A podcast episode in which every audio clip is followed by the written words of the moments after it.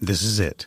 The putt to win the tournament. If you sink it, the championship is yours. But on your backswing, your hat falls over your eyes. Is this how you're running your business? Poor visibility because you're still relying on spreadsheets and outdated finance software? To see the full picture, you need to upgrade to NetSuite by Oracle. NetSuite is the number one cloud financial system to power your growth. With visibility and control of your financials, inventory, HR, planning, budget, and more, NetSuite is everything you need to grow, all in one place. With NetSuite, you can automate your processes and close your books in no time while staying well ahead of your competition. 93% of surveyed businesses increased their visibility and control after upgrading to NetSuite. Over 27,000 businesses already use NetSuite, and right now through the end of the year, NetSuite is offering a one-of-a-kind financing program to those ready to upgrade at netsuite.com/c-suite. Head to netsuite.com/c-suite for special end-of-year financing on the number one financial system for growing businesses. netsuite.com/c-suite.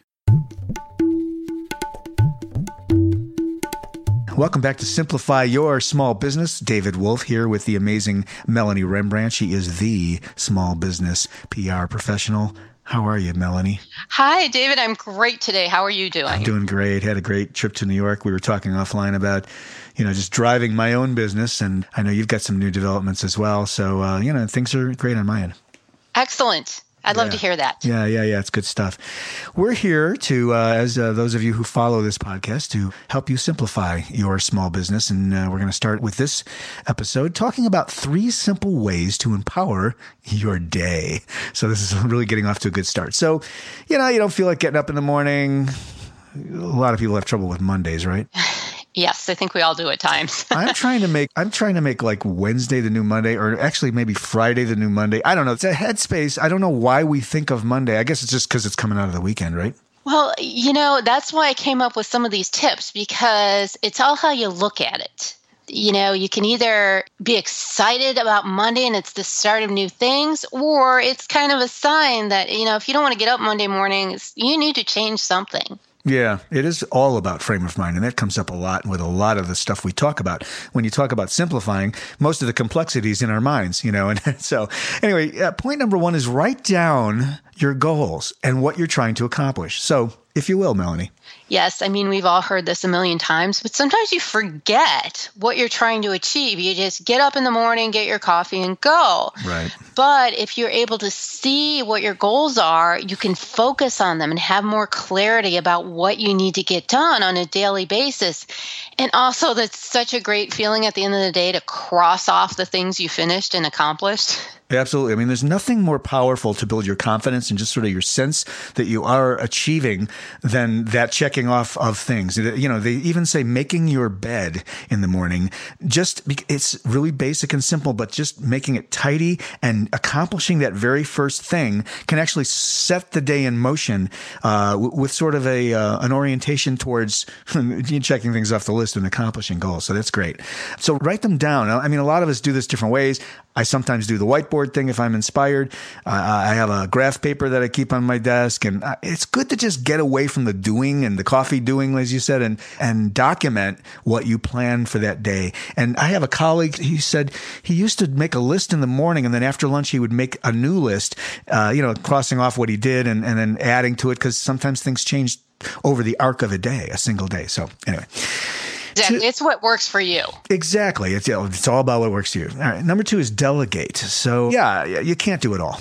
Right. And, you know, we're talking about accomplishing things, and things can get out of control. I mean, you might spend time taking out the garbage, cleaning your desk, doing billing. I mean, at some point, you really have to stop and think about what you're doing. If you're filling out a lot of spreadsheets and doing administrative tasks that could easily be done by someone else, you really need to look at it because things have changed. There are people out there who want to do the work and are very inexpensive and cost effective. So it's kind of a, you have to look at things differently now because there are people out there who can help you and you can actually afford it. Exactly. The gig economy has changed a lot of this stuff. I mean, for me, even, you know, I have a new executive assistant. She's a VA. And you know, it's funny how we project as entrepreneurs sometimes. At least I do. I'll talk about my own psychology. So I, I will think of a task and then my own feelings that are attached to doing it, I will project on onto her, and she'll be like, "Oh, this is great! I love doing this," and I'm I'm looking at her inquisitively, and it's because I don't understand that that she's wired completely differently, and she's anxious to jump in. So these things that I feel are problems and like administrative headaches, uh, or cumbersome or whatever they are, or, you know, overload, uh, she's like welcoming them and really wanting to jump in. So that, I, I thought that was really refreshing. And it's an example of how I projected my own neurosis about doing these things on her, but she was perfectly willing to step in. As you say, there are people out there that want to do this stuff. Exactly. And what a relief it was to you, probably, to get that off of huh. your plate so you could actually do the things you like to do. Unbelievable. Yeah. Like we're, you know, we're a production company, right? So it's like moving files around and it's, it's organizing spreadsheets that are sort of uh, designed to help us collaborate and all of that stuff. She loves that stuff. I mean, I don't hate it, but I set it up and now I, I, I'm not good at maintaining it as well. So anyway, absolutely right. And third for this installment is the idea that we should stay positive.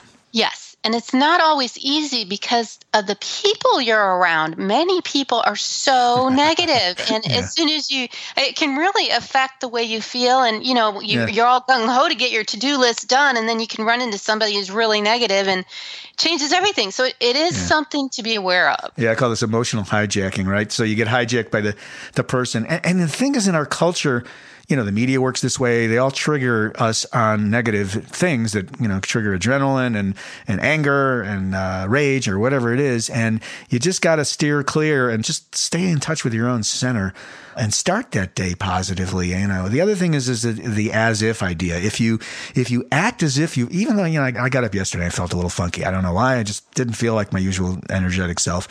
And if, if you act as if you just have to snap yourself out of it it sounds corny, but you smile, you change your posture. Tony Robbins talks about this. If you physically behave, your your physiology will change your psychology. So That is so true. And for those of you out there who think this is kind of out there, I offer you the chance to try it to see if it works for you because life is too short to be grumpy and in a negative mood. exactly. it totally is. Except I'm a little grumpy about how short life is. No, I'm kidding. Uh, all right. So uh, this is great. We're wrapping it up. Write down your goals uh, and what you're trying to accomplish to set it up for the day. Set up your goals for the day. And number two, delegate. Yes. Find people to do the things you really don't like to do that much. You'll free up your time and you'll be a lot happier. Unbelievable. And then finally, stay positive. Yes. Uh, it might sound silly and very simple, but it does wonders. Like we said, life is too short to be negative. Absolutely. I'm positively negative about the whole situation. Anyway, good to be with you, Melanie. We are Simplify Your Small Business and Melanie Rembrandt. You can reach her at rembrandtwrites.com.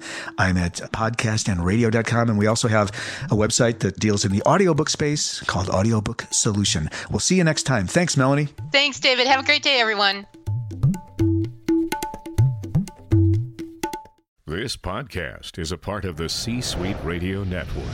For more top business podcasts, visit c-suiteradio.com.